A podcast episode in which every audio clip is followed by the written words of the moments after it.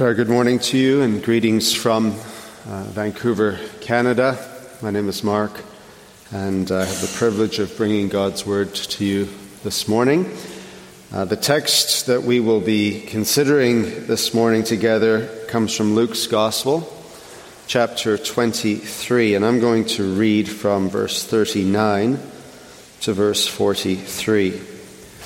Luke chapter 23.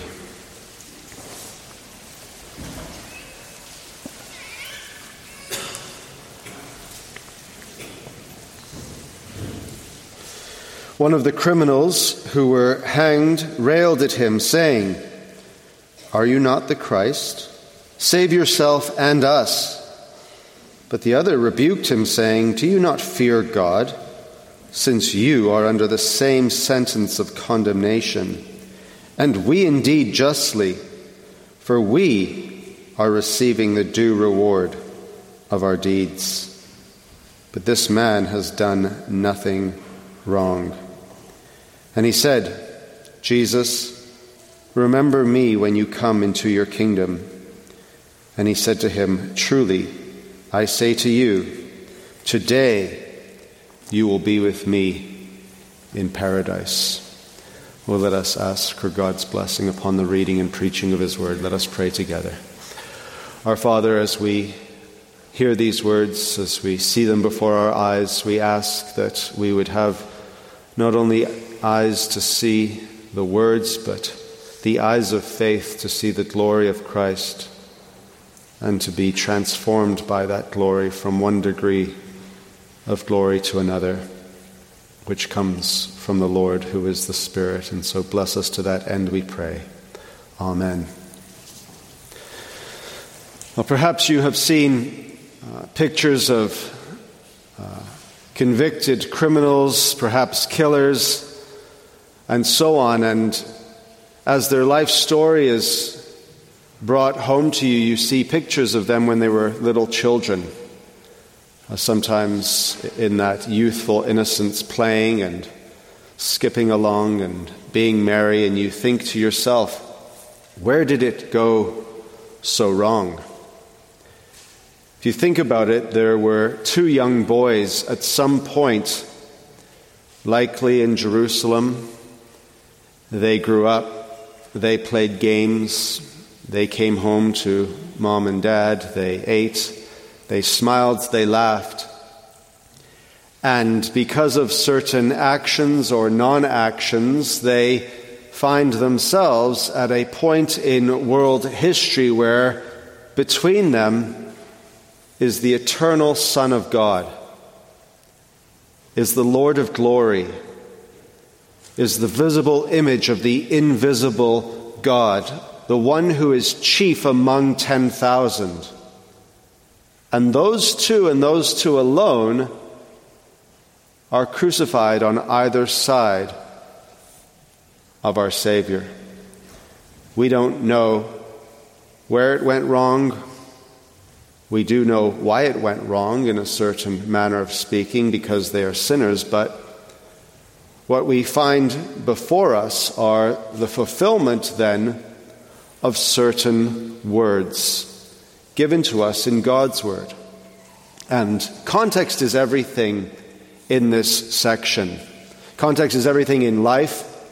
A statement can be highly offensive or not offensive based upon context. Jesus has prayed already Father, forgive them, they do not know what they do. And what Matthew's gospel tells us in chapter 27, verse 44, is that both of the criminals actually railed at him. That is, at some point, while the three of them were crucified at Golgotha, both of the criminals were joining the mockery and scorn and hatred and ridicule of the Messiah of Jesus of Nazareth, of the King of the Jews. And you see, the context is important because Jesus is upon a cross. Now, that goes without saying, but you have to remember now that in context, he was not turning the water into wine, and his disciples saw his glory and believed. He was not trampling upon the waves, walking upon the water. He was not feeding the 5,000. He was not healing an official's son. He was not going into villages and curing thousands of people of every known disease. He was not saying, Lazarus, come out. He was not walking by, and John the Baptist is declaring publicly and loudly, Behold the Lamb of God who takes away the sins of the world. No, he was on a cross. And that is the context for the words before us. He is on a cross. Now, you see, the first thief, let's call this thief the one who doesn't, as far as we know, end up believing. The first thief represents how many treat God. You see this in verse 39. One of the criminals who were hanged railed at him, and we get the word blaspheme from that word railed. It is, he blasphemed him, and he wasn't just mocking him, but he was blaspheming him. And why was he blaspheming him? Well, notice what he says Are you not the Christ? Save yourself and us. Here is the devil's theology. This is the devil's theology because we know that essentially, when Jesus was in the wilderness, he was being tempted. Satan basically said to him, Are you not the Christ? Save yourself from this madness.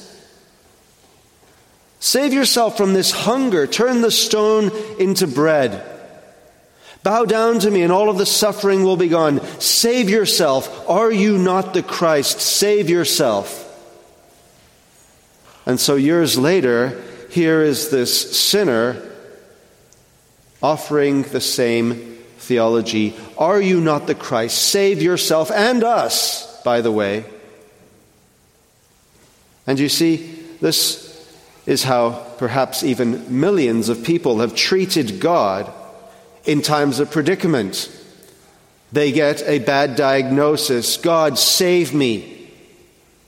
They lose money God, save me. Something goes wrong with their child. God, please, I will be a Christian. I will do what you want. I will change my life. Save me because I'm in a predicament. And sometimes, by the way, God is merciful and actually does answer those prayers. But very often, the heart of that theology is carnal and wicked. And you see, he thought it would be better for Christ to perform a miracle for their escape. And that's most interesting to me because Christ could easily have responded if I save myself, I cannot save you. And if I would save you, I cannot save myself. It also reveals, at least to me, something about the fact that we think we can have an airtight request to God. We can go to God and it can make complete sense to us. We can consider that God is powerful, God is good, and we can present a request before Him. And we think that God really should answer this, and we'll even dress it up in the fact that God will get glory from this. But you see, what was the last request Christ was ever going to answer on the cross at that time. It was the request made by this criminal save yourself. It was the last thing he would do because he came to save sinners. So his theology is a very natural theology, so to speak, a very fleshly theology it is a theology where God is there to bail you out, to look after your immediate interests without having any scope for the greater realities of why we're in this world and where we are going. Now, the other criminal, he's a very fine theologian indeed. In fact, if anyone has been most unfairly represented in their theology, I think this criminal would make a great case. He's usually discussed in reference to silly theological debates. So, well, do you need to be baptized in order to be a Christian and go to heaven, and then they say, ah, yeah, what about the criminal? Or you say, well, you ordinarily should do good works on the way to heaven. They're not going to justify you, but you should do good works as the fruit of your living faith. Ah, yes, but what about the criminal? And when we do that, we miss the glory of the theology that is expressed by this dying man. Notice in verse 40, he says to the other thief, Do you not fear God? Do you not fear God? The way you are speaking, the way you're blaspheming, do you not fear God, since you are under the same sentence of condemnation? He fears God. The fear of God, said John Murray, is the soul of godliness. Jerry Bridges talks about the fact that there was a time when committed Christians were known as God fearing people. And this was actually a badge of honor. But somewhere along the way, we've lost that and it has become a relic of the past. It's not really that cool to be known as a God fearing person. Can you imagine uh, being a Christian on the campus down the road at the University of Pennsylvania and uh, you put an ad out in the local newspaper uh, God fearing young man looking for God fearing young lady? I would actually be rather afraid of what might show up.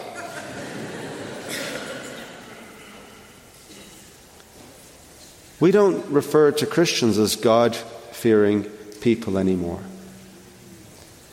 Yet that is precisely what Christ himself was. In the days of his flesh, he offered up supplications with loud cries and tears, and he was heard because of his reverence. And that word reverence is the type of fear that we're talking about. Not the fear of dread and terror of running away from God, but being in awe of His majesty, that He is God, that He is eternally God and unchangeably God and powerfully God. Do you not fear this God? This just and holy God? Do you not fear Him? Since we are under the same sentence of condemnation.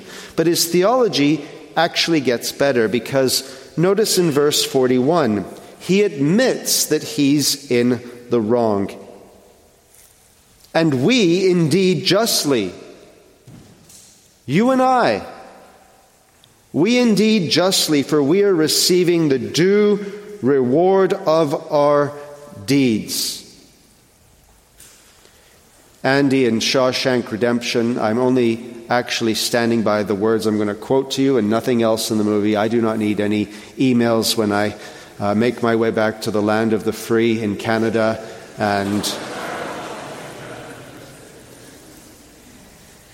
enjoy my family. And all of a sudden, uh, a mother watched Shawshank Redemption with her young child, and several paragraphs later, uh, ask, How can you in good conscience quote from that movie? So I'm standing by these words and these words alone. Andy says, Everyone in here, that is in jail, is innocent. Don't you know that?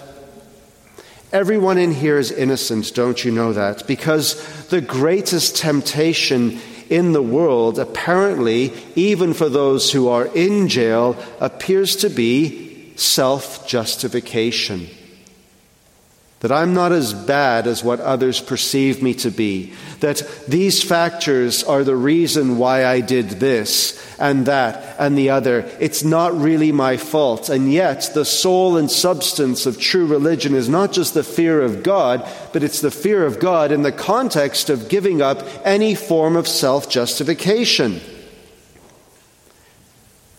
It is to say, like David, in Psalm 51 that I was shaped, I was formed in iniquity, and in sin did my mother conceive me. Wash me, and I'll be whiter than snow. No self justification. It's like the publican who beats his chest and does not even look up to heaven and says, Lord, have mercy upon me, a sinner. No self justification. And here, this criminal, and we indeed justly. For we are receiving the due reward of our deeds. And I just want you to notice those words, for we are receiving the due reward of our deeds may well indeed be the words that spring from the lips of every unbeliever when Christ comes in judgment. We are receiving the due reward of our deeds. But what a horrible, horrible situation this would be if the next words out of this criminal's mouth had never been uttered. What a hopeless situation it would be if he did not say these next words. But this man has done nothing wrong. Now, how much he understood precisely of what those words would mean, I don't know myself, but he knew that Jesus was innocent. And maybe he knew a great deal more than that because we can say as Christians that in all of world history, of every created person who's ever been made and come into this world and left the world, and those maybe billions who are yet to come into this world, there will only be one person of whom we can say, This man has done nothing wrong. This man beside us, and this man alone has done nothing wrong. In fact, to put it positively, this man has done everything right, for he always does the things that are pleasing to the Father. This man has done nothing wrong. We are guilty. We deserve to be here. There is no self justification. He fears God, but then he has boldness in verse 42. And he said, and again, it's as though if you were to cut off verse or words in this dialogue, it would really be depressing because he gets so close here. He sees he's a sinner. He sees that the person beside him is not. But that doesn't actually matter in a certain sense unless verse 42 is here. Jesus, remember me when you come into your kingdom. Think about how extraordinary these words are. He's just admitted that he is a condemned criminal, and rightfully so. And he's also acknowledged that God is to be feared because God is holy and God is just. So if I'm a sinner and I'm a convicted criminal and I deserve to be upon a cross and God is just and God is to be feared, what business do I have saying, Jesus, remember me when you come into your kingdom? It's one of the greatest acts of faith anywhere in God's Word. It rivals Abraham's as he takes his son to Moriah to sacrifice him there. And where were the disciples? Where was Peter? Though all men forsake you, I will never forsake you, even if I have to die with you. Where was Peter? Where was James and John, who had seen the glory of the Lord on the Mount of Transfiguration? Where were the disciples? This crucified criminal, in the most hopeless situation you can conceive of, thinks that the person beside him, a crucified Messiah who's under God's curse, has a kingdom. Again, he is not at the resurrection of Lazarus saying, Remember me when you come into your kingdom. He was not putting his faith in Jesus when Jesus was at his alleged best. There were many who saw Jesus raise the dead and did not believe, but this man sees Jesus on a cross, about to die, and believes that he has a kingdom. And for the unrepentant criminal, Jesus must come down from the cross in order to save him. But for the penitent, repentant criminal, Jesus must stay on that cross in order to save him. This is no ordinary faith. This is someone who wakes up that morning only to find themselves crucified, and the only person in the world who can actually help him is right beside him. Now, what does Christ do in response to such faith? In verse 43, he said to him, Truly I say to you, today you will be with me in paradise. Do you know Christ's only conversation partners on the cross were this criminal and his father? There's something beautiful about that. A criminal and his father.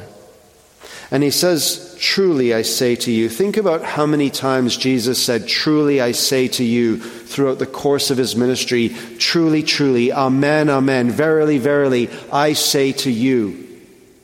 And this would be the last time he ever utters those words, and they are believed. The most hopeless situation in the world, and Christ is actually able to turn it into the most hopeful situation in the world. Because he is the Son of God. He is the King of Israel. He is the one in whom, if there is to be any hope in this world, it must be through him. And this is precisely what he does. And nobody received a greater assurance of salvation in the Gospels than this convicted criminal. Today, you will be with me.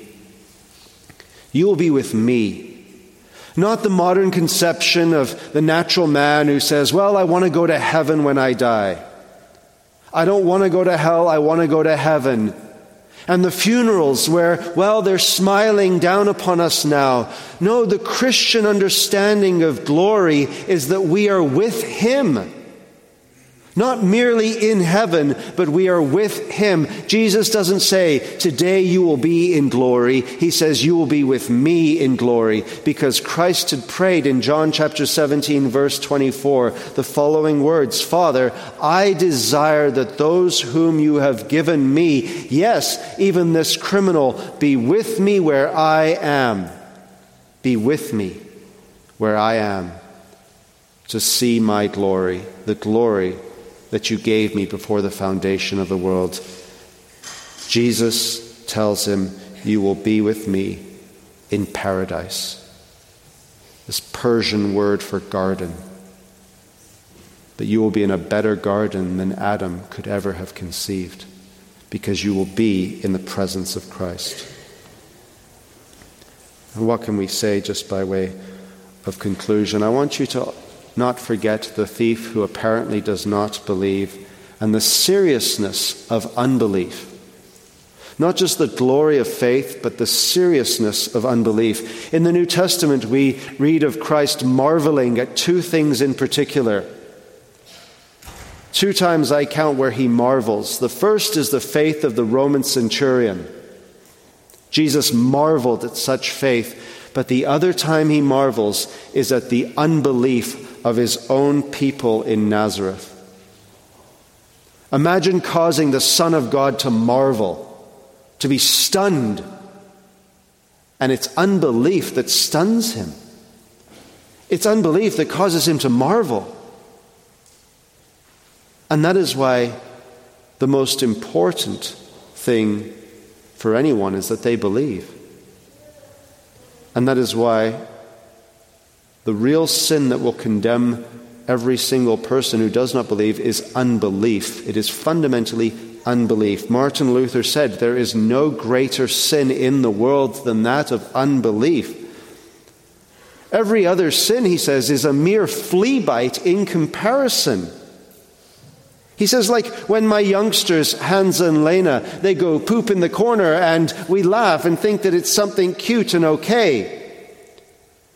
But faith, faith, it does the same thing. It neutralizes the stink of our own offscouring before God.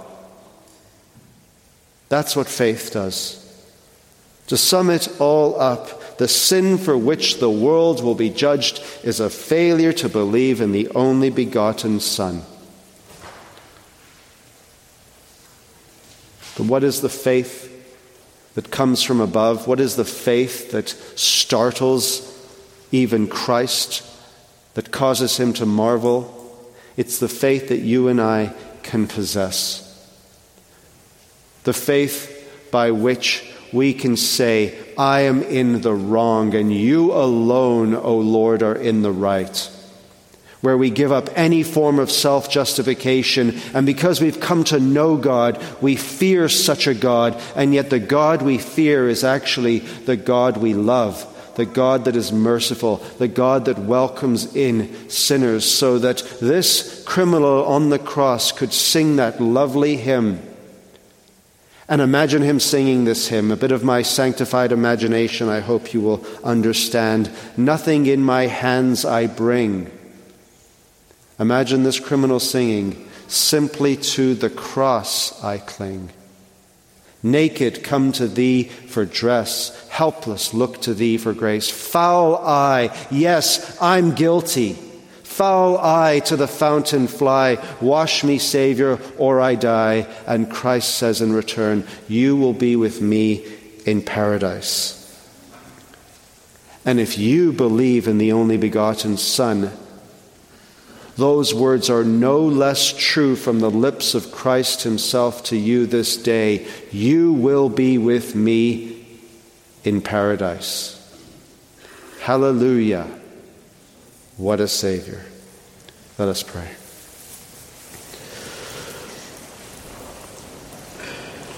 O oh Lord our God, we thank you that we do not need to bring anything in our hands, but rather relinquish our self righteousness and through the gift of faith simply receive the words of Christ Himself that we will be with Him in paradise. May it be that everyone here can receive those words afresh in their soul today, or perhaps even for the first time, so that we may see His glory, the glory of the only begotten of the Father.